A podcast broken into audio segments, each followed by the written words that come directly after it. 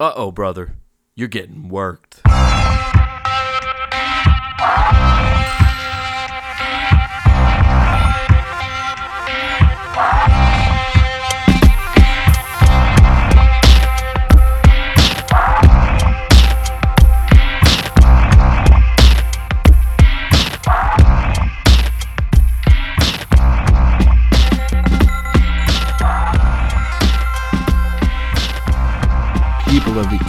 Getting worked with Mike. I'm Mike. This is getting worked. Hello. Um, this week in wrestling was really, really fucking weird. Um, I want to talk a little bit about that. We're also bringing Bill Alfonso on this week. I am super excited to bring on a recurring segment we're going to be doing here. Hashtag Hey Daddy. Bill Alfonso is coming on. We're talking about wrestling, making sure we dive deep back into some old ECW, back into old matches he's refereed. It's going to be a lot of fun. Uh, before we get into that, as always, thank you for listening to Getting Worked. However, you got this podcast, make sure that you like and subscribe. Uh, pick it up at gettingworked.com. No G in getting in getting worked. The second G. Uh, the first G, obviously, in getting to for the get, but no G on the ing. It's just a in getting getting worked. Gettingworked.com. Follow me on Twitter at Getting Worked, Instagram Getting Worked with Mike. So eyeballs and assholes, ladies and gentlemen. Eyeballs and assholes is the phrase of the weekend we we had a lot of wrestling that kind of ran the gamut, but I kind of feel like it relates to an old Mister Goodbody episode. If you ever watched that motherfucker, the old weird PBS show, uh, something Goodbody, dude was wearing a suit from head to toe. This guy had all of his body parts showing. What a great way to describe this weekend of wrestling. Uh, you had everything from the top, the top of the head, the fucking eyeball, the horror show at Extreme Rules. Now, the fact that they had to put the horror show in front of their pay per view name speaks volumes. Because this was a fucking horror show. There was great fucking wrestling on this show. You you had some matches. Seth versus versus Rey Mysterio, as far as a match goes, was a great fucking match. Stupidest fucking concept I've ever seen for a wrestling match stupidest fucking ending. Apparently, it wasn't the real ending, but what a stupid concept for a match. And if you're not aware of what they were doing at the horror show at Extreme Rules on the WWE network, fuck these long pay per view names, first off. The horror show at Extreme Rules. It's on the WWE network. I have to say too much to remind you guys of what these shows are. What the fuck happened to short pay per view names like Vengeance? And whatever the fuck ejaculate. I've talked about this before, but just long pay per view names drive me fucking nuts. The horror show at Extreme Rules. This Seth Rollins Rey Mysterio match was all based around the concept of an eye. I don't know if the eye spot in the beginning that started this, where Seth push, pushed Rey Mysterio's eye into the corner of the stairs blind him was like intended to go super far, but it did. So we get to extreme I'm sorry, we get to the horror show at Extreme Rules and we're doing an eye versus eye match or eye for an eye match. Which I can buy if that's what you're calling it, an eye for an eye match, and you're just saying that the goal is to blind your opponent. Whatever. You could even get out of that easily by having somebody use powder, chemicals, something like that. But to fucking put the language on there that the goal is to extract the eyeball. These motherfuckers over and over again talked about the idea of the goal of this fucking match was to extract the eyeball from your opponent's head. That's how you win. We know John Cena works here we fucking know that the big show works here. We know that dudes with legitimate contracts, legitimate insurance, and like companies on the line wouldn't let anybody, any of them, any of them, Big Show, Randy Orton, any of these people that have made a movie, work for a company that did eyeball removal. It's not a fucking thing we're gonna believe. Nobody out there is gonna believe that we really are gonna have a match where somebody's gonna take somebody's fucking eyeball out. Stop pretending the fans are fucking stupid. We're not fucking stupid.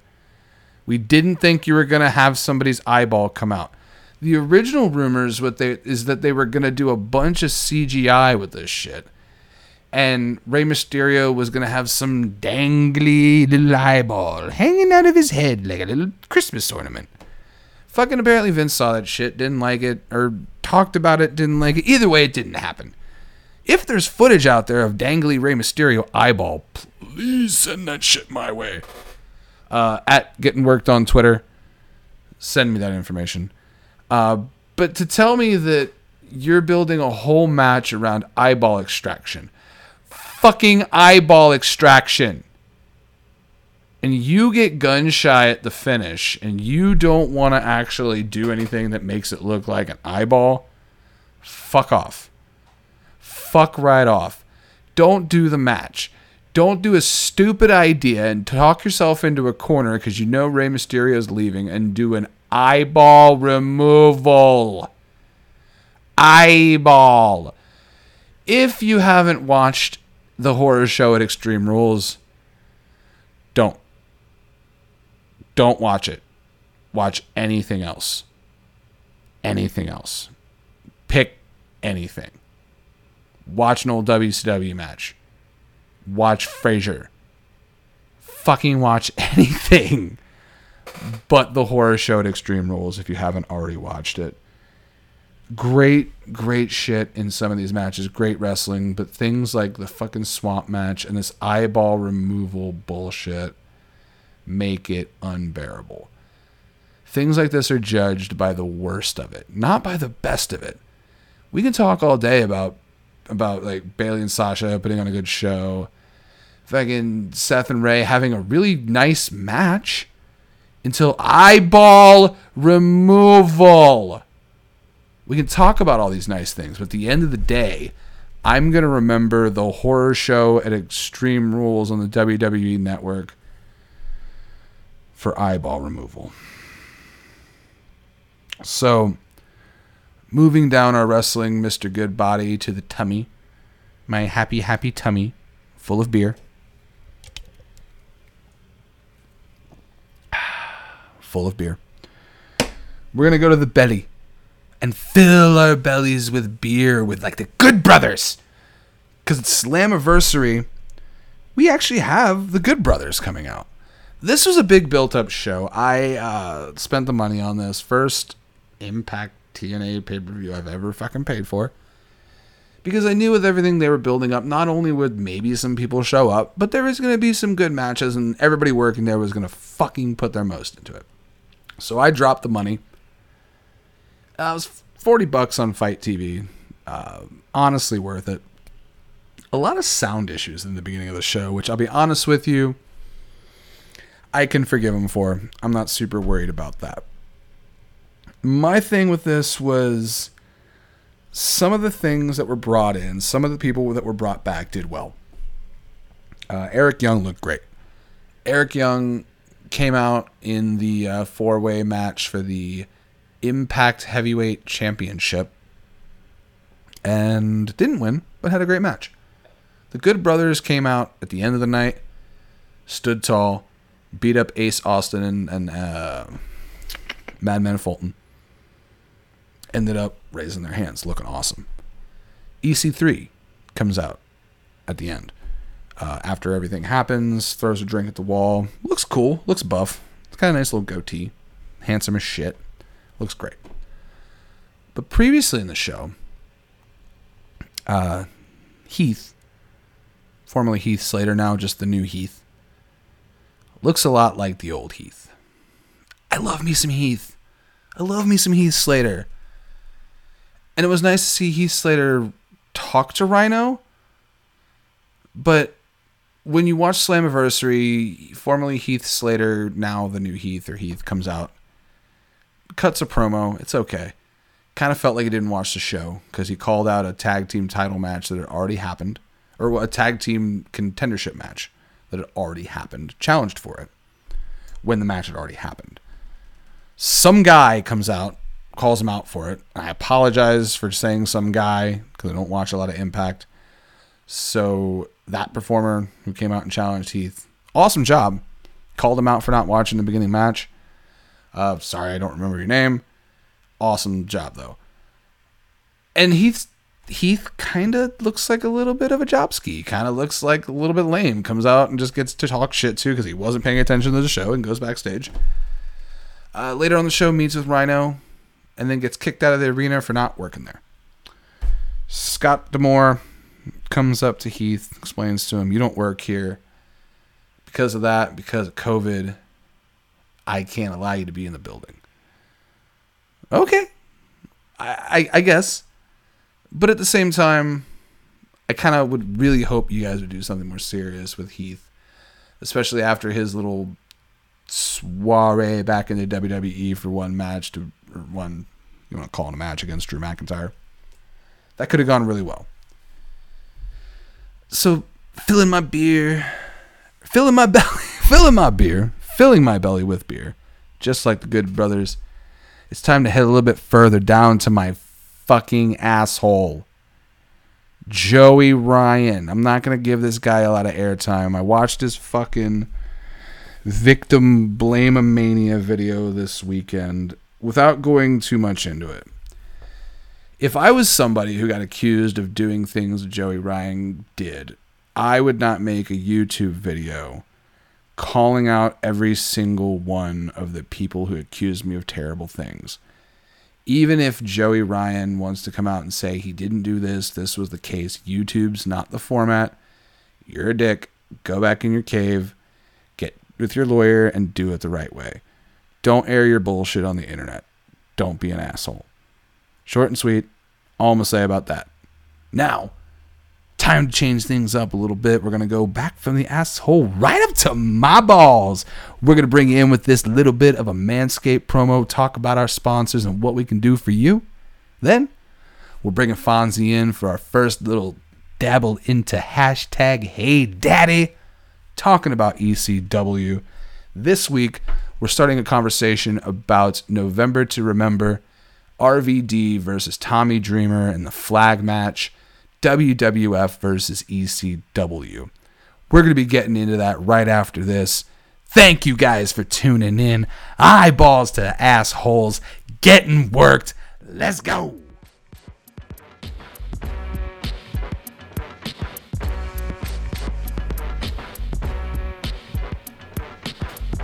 People of the internet, I'm here to talk to you about our wonderful sponsor, Manscaped. It, here's the thing. Every single person out there talking about Manscaped is going to talk to you about the Lawnmower 3.0.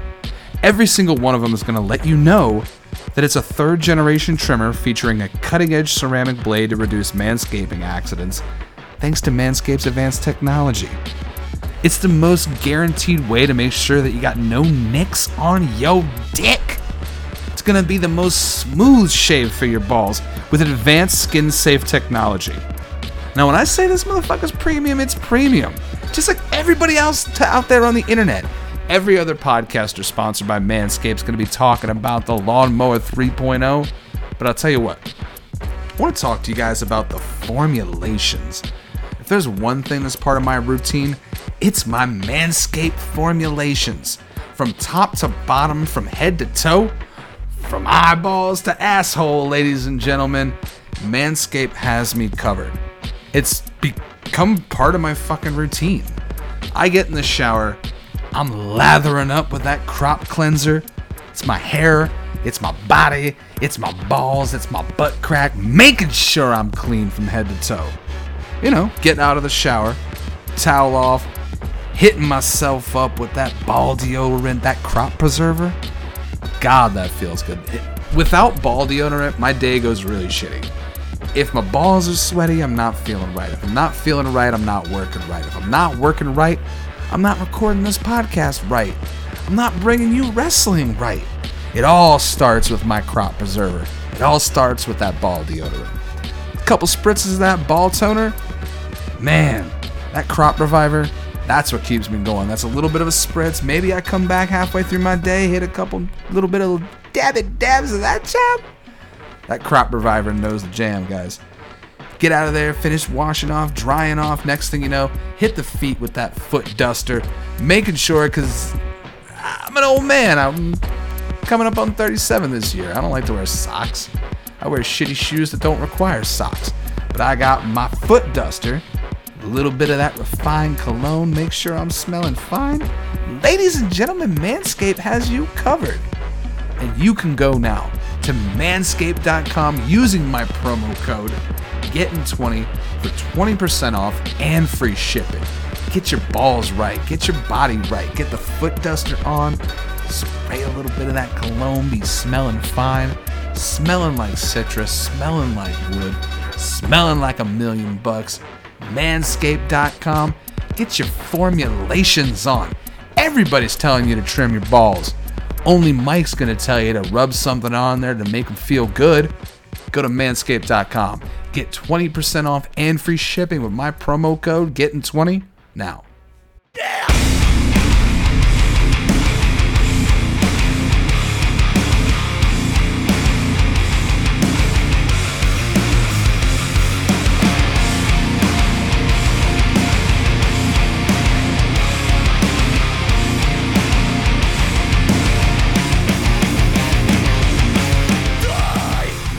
Ladies and gentlemen, getting worked.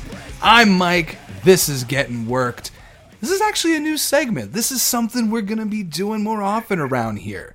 I went out and said to myself, Mike, you got to bring a legend to the people. You got to bring a motherfucking legend to the people of the internet. So I went out and I found you a legend, ladies and gentlemen. I found you a wrestling legend.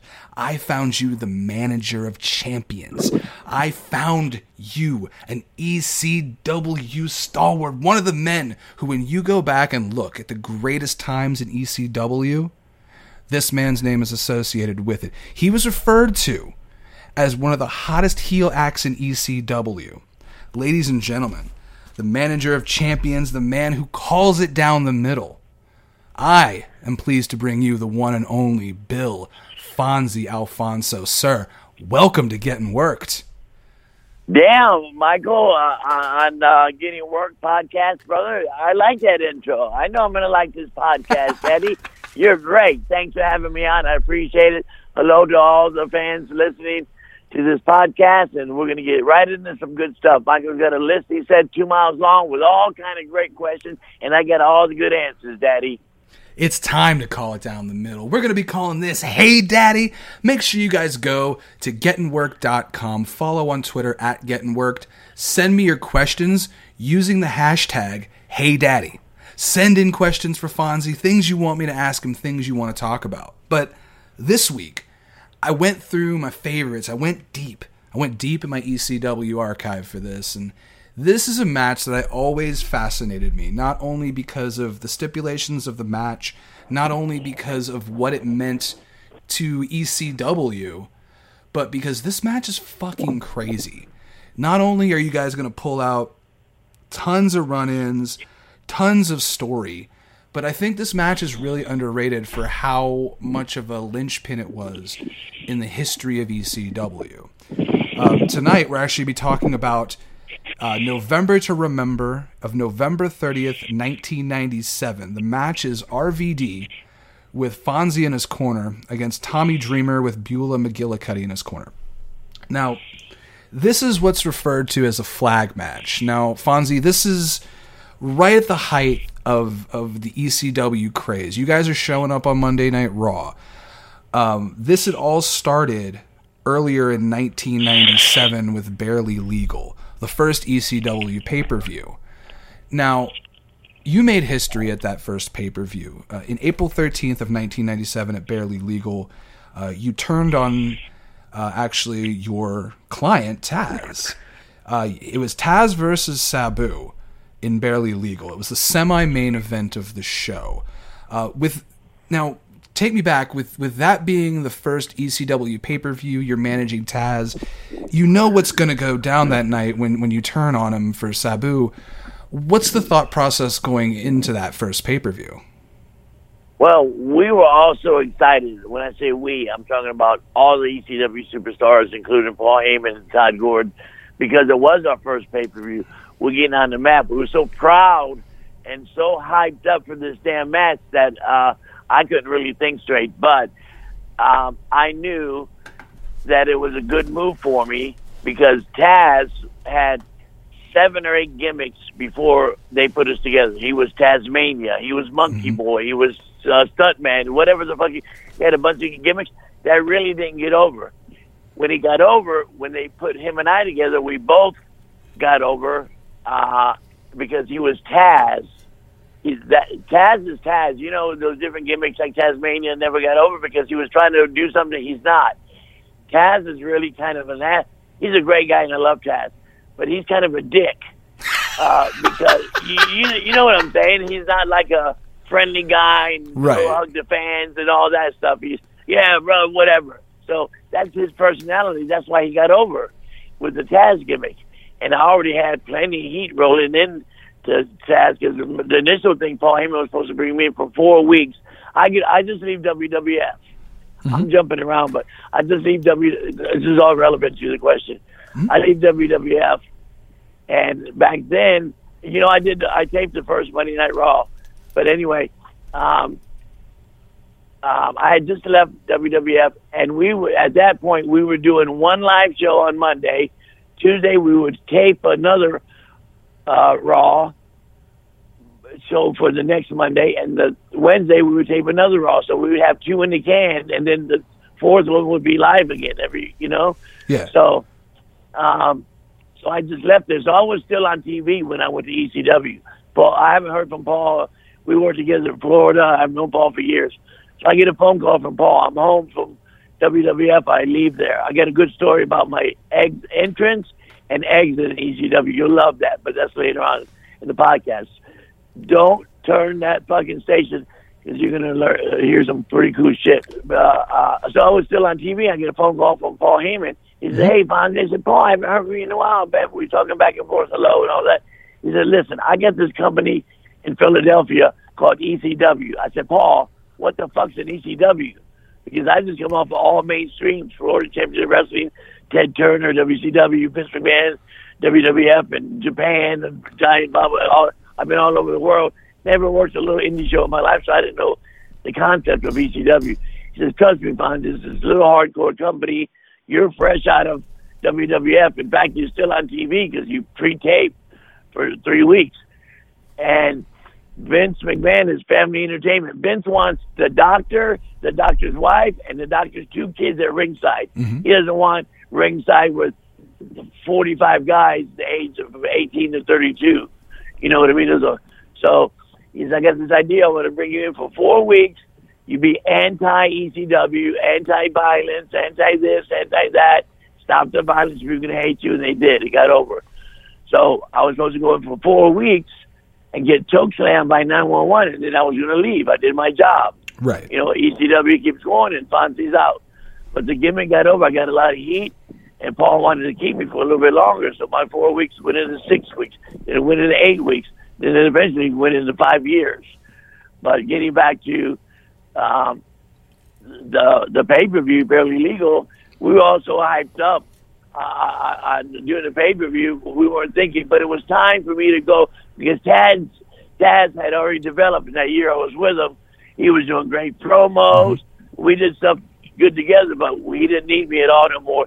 And Sabu doesn't talk. It was a natural fit, and uh, uh, so uh, it was pretty exciting to do that big angle on our first pay per view and being involved in the main event. So pretty cool for Bill Alfonso. Absolutely. So going into that with knowing you're making the move from Taz, who, ha- who as you said, had developed himself into this character where he didn't necessarily need the manager, over to Sabu. Was it always Sabu Was was there an, any other choice, or was was Sabu the guy always from the first decision that you were switching to when? Well, that was all, all. That was all office stuff, and Paul Heyman was the office, so he knew what he was doing. I was just going along for the ride, Yeah. and there was nobody else. And I was glad it was Sabu because I wanted to be main event. They they couldn't put me in there with a middle guy. Right. couldn't put me in there with. And God bless, I love Mikey Whipwreck. He was a, one of our champions at one time. I mean, he couldn't put me in with uh, a middle guy. To uh, I had to be on top for me to get traction. Uh, and, and Sabu, I mean, when I think of ECW, I think of Sabu. When I think of the whole fucking show, of course, I think of Van Dam. Uh, but it was a great move on whoever's part. It was Paul Heyman who designed it, came up and booked it, and had it thought out for a long time. So I was lucky on that. Uh, and no, no, there wasn't nobody else. It didn't make sense for me to go with anybody else because Sabu didn't talk. I did. I already developed my promo skills. Right. Because when I when they hey Michael when they first put me with Chad, you know I had been in the business already 20 years before I got to ECW. Yeah, you were a legend You know, already. referee. Uh, I'm a legend in my own mind. Let's put it that way. uh, so, um, oh, I've been in the business 20 years, and I know the business inside and out. I've been booker, producer, write shows, do matches. Behind the scene, I was fucking, I did it all. So it would be a natural fit for me to be a manager, right? Right. You would think. And I made a great manager, but my first couple of weeks doing the promos, uh, I was uh, 10 take Fonzie. So, say, for instance, uh, hey, next week, Daddy, you better listen to uh, uh, the podcast because I'm going to take, cut, take two, take three, take four, take five. Finally, Tommy Dreamer and Paul come up to me and says, Fonzie, you got it now. You just need something to talk about instead of rat- rattling off these fucking no stuff that don't make sense. Talk about what's going to happen. You know you're going to be at the ECW arena. You know it's going to be on the 25th. You know it's going to be a Bob Wire match. You know it's Terry Funk. You know it's dangerous. You know it's hardcore. And then I got it. I just talk about the facts. Hey, Daddy, on August 25th, Bob Wire match, the most dangerous match on the planet. It's me and Sabu and Terry Funk, Daddy. We're gonna wrap them up and send them back to Amarillo. Uh, so I was one. Now I'm known as One Take Fonzie. Nice. I just So, took that one thing from Paul and Tommy to lead me out of my ten take Fonzie, which was only a couple of times. You know that I got it pretty quick. Now you can't stop me. so it's interesting that you say say Paul Heyman and, and Tommy Dreamer, because go and to jump ahead before we go back to what I was talking about during the match in question, the flag match. Uh, Joey Styles had made a comment uh, that RVD and Tommy Dreamer were both 26 years old during this match. So Van Dam just turned 49, by the way. Okay, go ahead. So with them being that age at the time, you're saying how not only Paul but Tommy Dreamer had influenced you and helped you form your promo skills style. Being the veteran that you were at the time, how do you how do you take somebody Tommy Dreamer's age coming to you with with knowledge on how Well, to we were we, we, we were a family back then. We were a package. If one person didn't know, that's why when you walk into a dressing room, there's more of this stuff than just being in the ring. You Yeah. know what I mean? There's a ton of guys that can wrestle their ass off. But I mean, you got to be know how to fly. You got to know how to dress. You got to know how to rent cars. You got to know how to be diplomat. You got to know how to eat dinner with the mayor. You got to know how to do this and that. it's uh, so many different things that you got to know to be a professional athlete. It's crazy. Uh, so when Tommy Dreamer came up to me, Tommy Dreamer and Paul were really close. Tommy Dreamer was like the assistant booker. Todd Gordon was the owner of the company. Paul was the booker, and Tommy Dreamer was the assistant, and he was good. And he had the, everybody that was in the office had the, this this futuristic thinking of what they wanted ECW to be, and they were all good at it. Believe me, if I thought it was a shits, I would have said, "Fuck off, Tommy. Go over there and let me do my shit." But he was right, and I was wrong. right. Okay, and and that's good to I would know. him fuck off polite. I have told him fuck off polite, though. But you know, very can- diplomatic. I can imagine the Tommy Dreamer you'd be rather diplomatic. and I love Tommy Dreamer, and I love Beulah. She called me every day when I got busted open. And that match that I had with me and Beulah, well, I was bled to death, had to get rushed to the hospital, almost died. Uh, she called me every day and sent me flowers twice. She's a sweetheart. I love Beulah. She's so worried about me. And she's a great part of this as well throughout this storyline because when, Oh, yeah. when we get deeper into this, she's right next to Tommy when he becomes the face of ECW. Now, going back to when you turned on Taz, the big the big reveal because the way the match goes down, um, so you turned on Taz and apparently Sabu was in the Tazmission after several suplexes. Sabu doesn't respond to the referee. He's out cold. RVD hits the ring. Sabu's back up, double teaming Taz. At this point in Barely Legal, the first ECW pay per view, this is the semi main event. The only match after this was a three way dance for the title. This ends with you taking off your Taz shirt to reveal your Sabu shirt underneath. This was your, this was your big middle finger to Taz. This was the reveal. Fonzie's jumped the rope.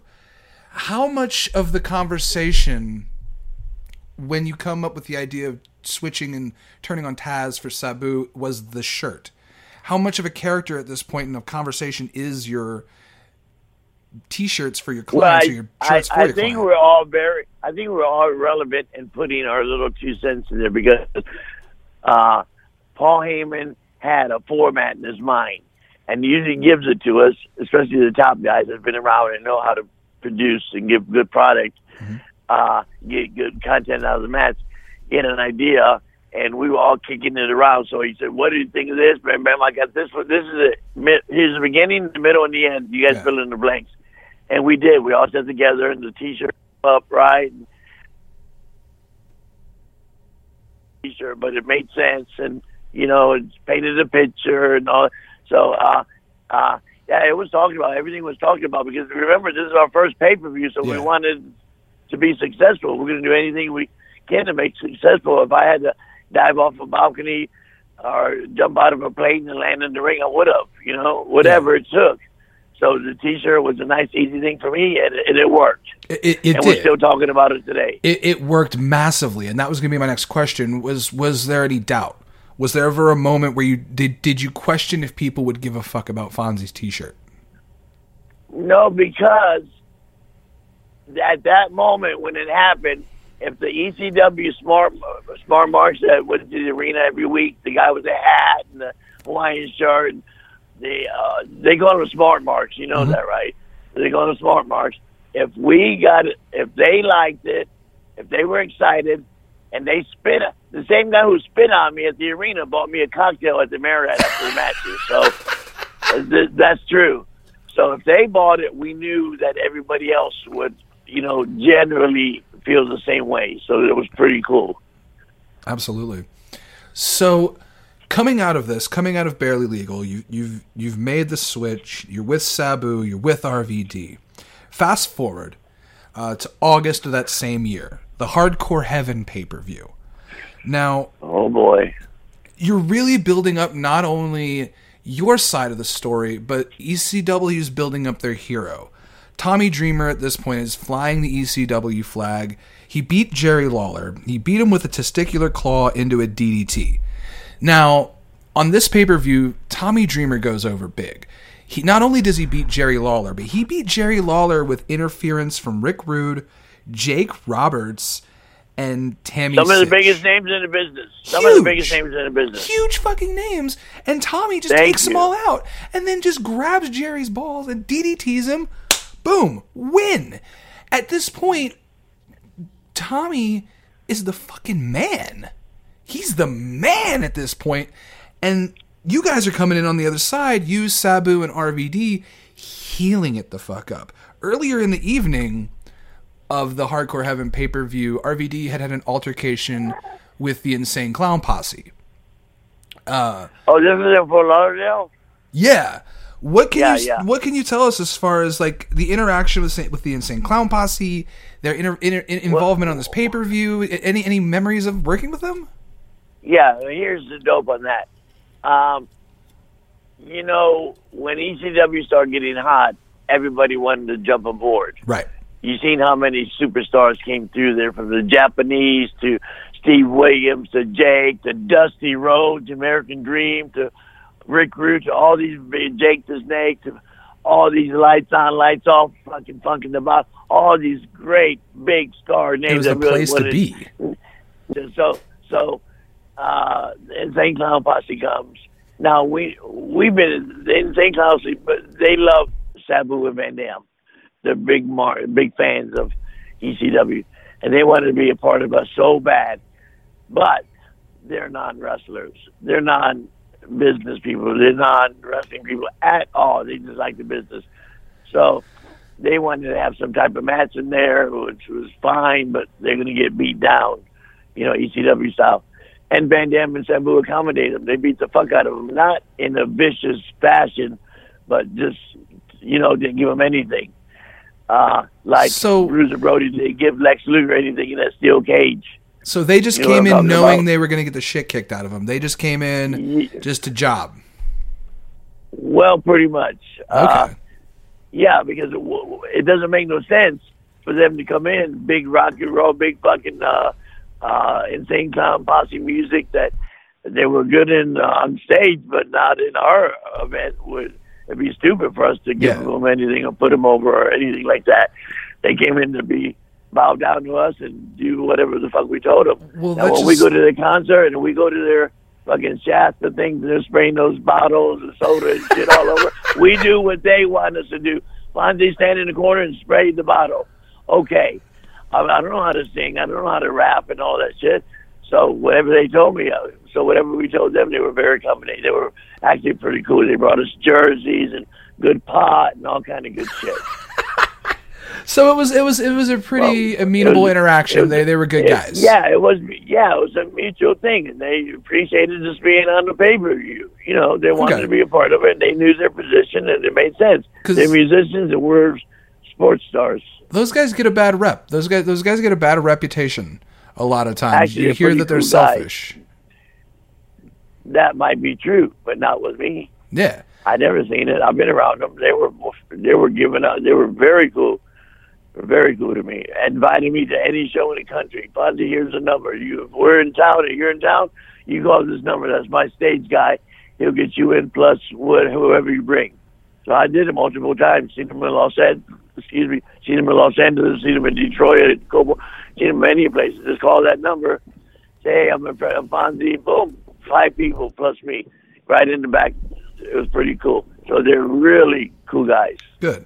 Well, that's good because, like I said, they get a bad reputation, and sometimes you hear bullshit about people, and it's good to know that, you know, they're good guys. Because because I don't I don't Yeah. I don't I don't see anything. That's a lot of people like to shit on Insane Clown Posse. I don't I don't necessarily think that's something to do. Uh, yeah, they're making nobody, money. but, Leave know, them alone. They're, yeah, they're not bad guys. They put out some decent music. At the time, they were hot. Right. They were fucking, you know, they're real hot. They were good. Yeah. So that was a good a good altercation for RVD in the beginning of the show with Insane Clown Posse. Uh, s- Yeah. Also, with that night, Sabu had lost the ECW World Heavyweight Championship, and then RVD beat up Al Snow. So you guys pretty much came through hardcore heaven. Sabu lost a belt, but you guys didn't really lose any steam. RVD and we didn't Sabu need a are belt. still on top Oh, of the uh, if world. We dropped the, if we dropped the belt, we didn't. Sabu doesn't need a belt. He was fucking ECW. He didn't need the belt. Somebody else did, so we gave it to him. Oh, you know what I mean? It was business. Oh, So absolutely. it didn't hurt. It didn't hurt us at all. Like you said, we came out good. The RVD and now we came out smelling like roses. For some reason, we were blessed with good spots, and we had uh, the three of us as a team. We did fucking fantastic. Well, at this point too, the the mainstream WWF audience is recognizing ECW. You guys are being known by their fans. People are yelling ECW at Monday Night Raw. Like Right, it's you know, who was undeniable. fan of our show was Shane, Shane McMahon. Yeah. Vince didn't like it too much because the, the, he's old school. All those guys that went in the office, Pat Patterson, Jerry Brisco, all the man, you guys are tables and chairs and blood. Oh my, that's all the shits. But but there was a, who knew there was going to be a big audience for it. There's an audience for family entertainment like Vince wants a doctor, his wife, and his two kids. There's an audience for the hardcore blood, sex, violence, rock and roll, and all that shit. So, but Shane McMahon, you can see the influence that Shane has got off of it because you see him diving off of cages, and Shane does. Shane's a millionaire. He doesn't have to dive off a cage like mankind and go. No. through You know what I mean? Yeah, but that's the ECW influence. He loved us. He loved us.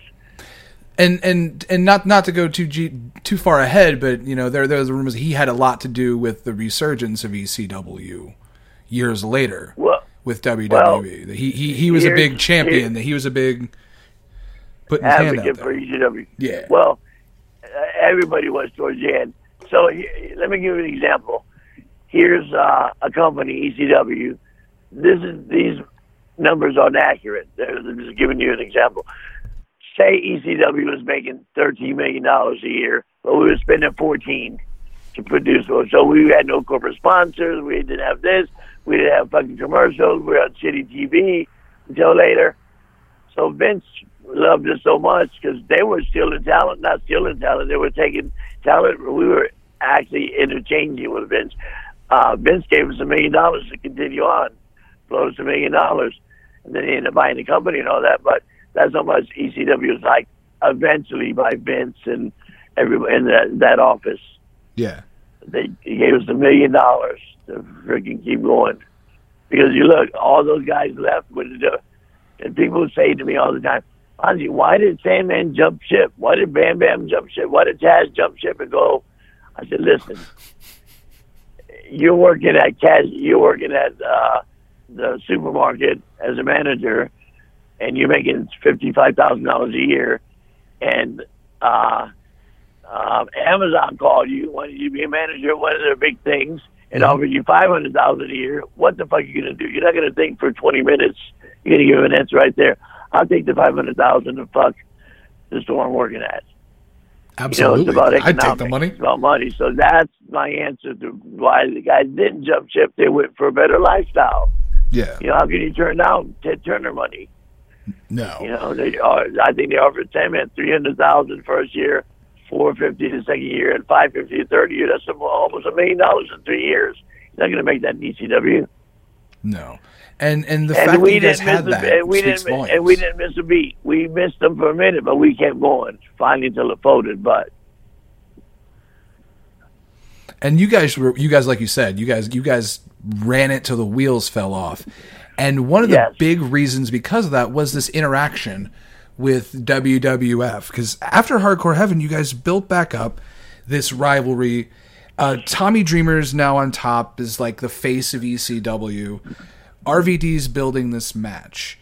So you guys they, they came up with the idea for the flag match. R- rvd and, and tommy dreamer are going to have a match and the winner is going to wave their company's flag.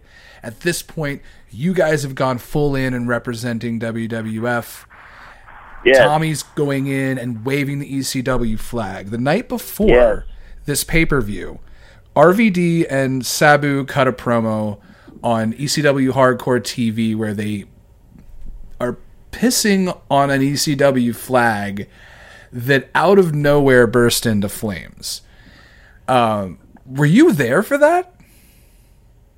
I am ninety nine point nine percent sure I was there. We did so much stuff, brother. It's hard to recollect everything. We did five hundred things that made that made not history, but were big. Right. like the pay per views and all that. So, uh, I I don't recall being there when the flag caught fire and all that. it's one of those moments where you're watching and you you, you wonder like, okay, Yeah. was that planned? Was that not planned? Like, because when the flame when the flag goes up, and you can watch this on the WWE Network actually. Uh, not only the ECW Hardcore from the night before, but also November to Remember, Barely Legal, and Hardcore Heaven are all available on the WWE Network. So if you guys want to go back and watch those, but you see Sabu and RVD jump.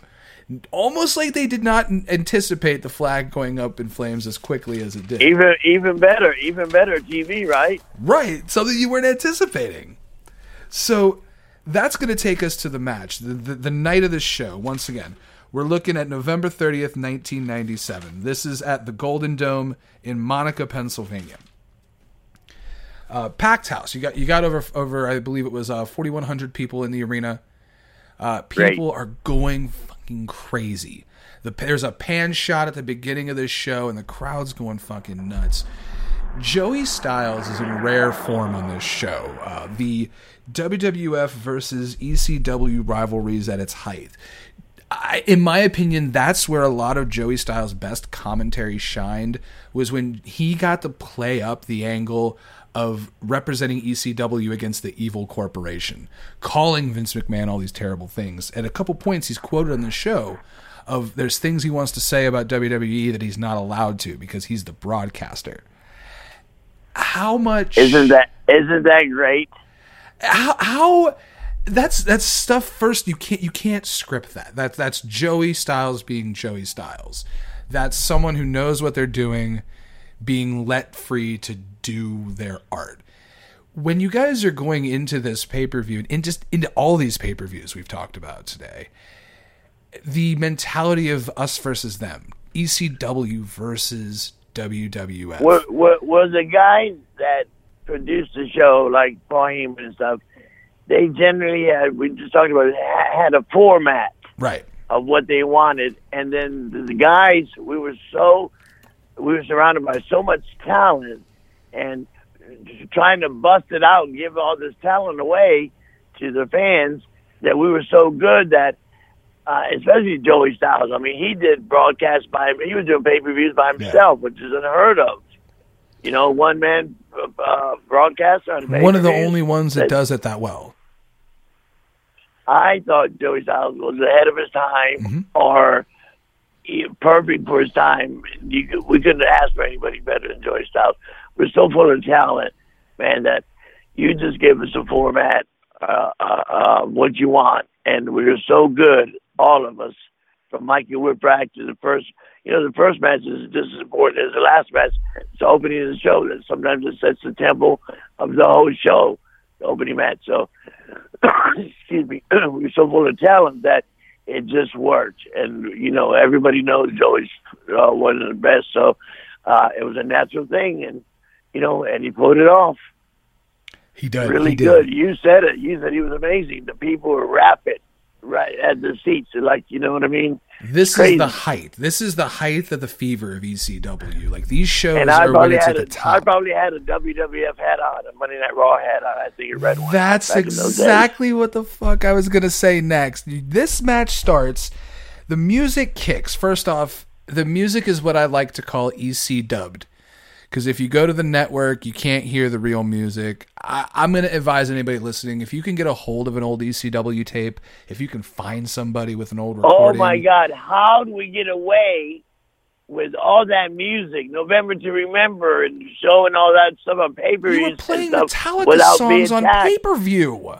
We we were pay, no nobody taxes on that. You can't do think that Paul Heyman- nowadays. No, you, no. I think Paul Heyman's theory was uh, Uh, do it and then ask for forgiveness instead of ask for permission. You never had to ask forgiveness. For some reason, No, no, you guys got away it. with it. Nobody, somebody put a CD out of all the songs saying, "Hey, the music from music from TW." It was Metallica, Megadeth, Sepultura, Right. Pantera, all these bands. How that happened? what the How fuck? that happened? I Now, don't know. touching on that, do you know were these guys picking these songs? Obviously, something like Sandman using Enter Sandman's a no-brainer. But some of these White Zombie songs in Pantera, to your knowledge, how active are the were, were the guys with picking these songs themselves, or were they kind of put upon them?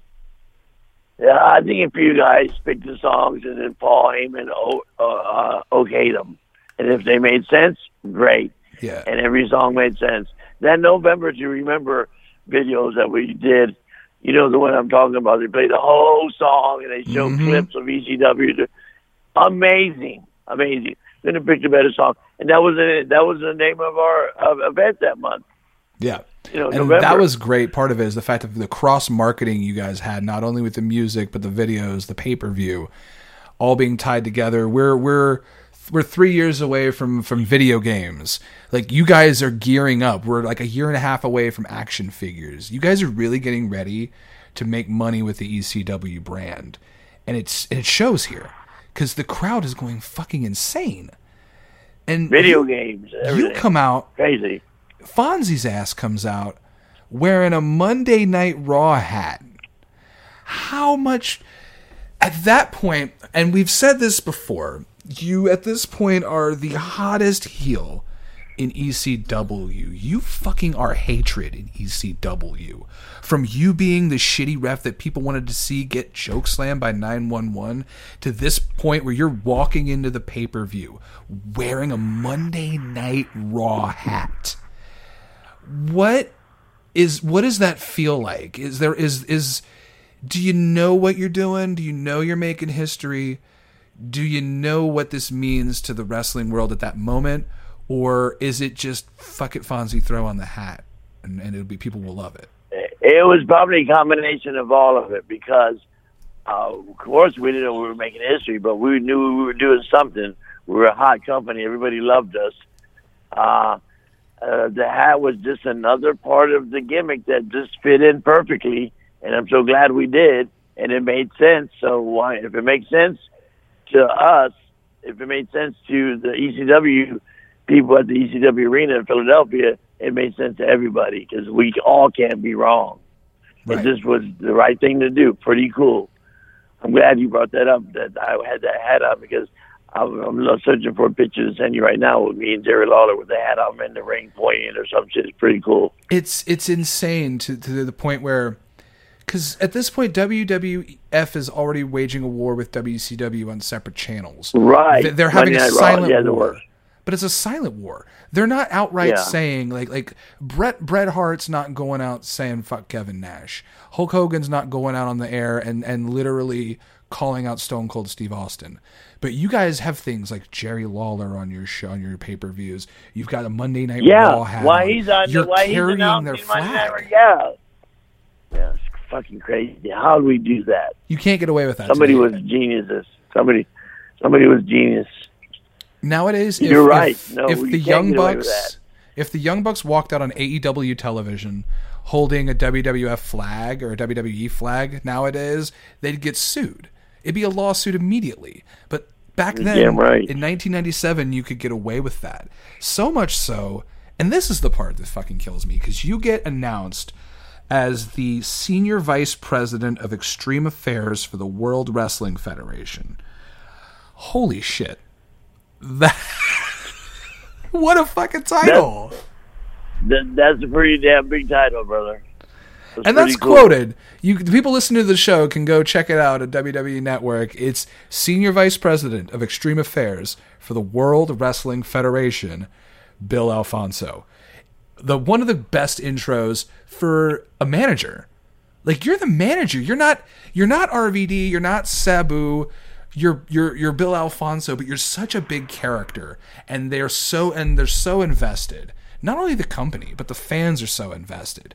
Because when you listen to people say how much they fucking hate you, at certain points there's get the fuck out chance, RVD's a bitch, die Fonzie, die.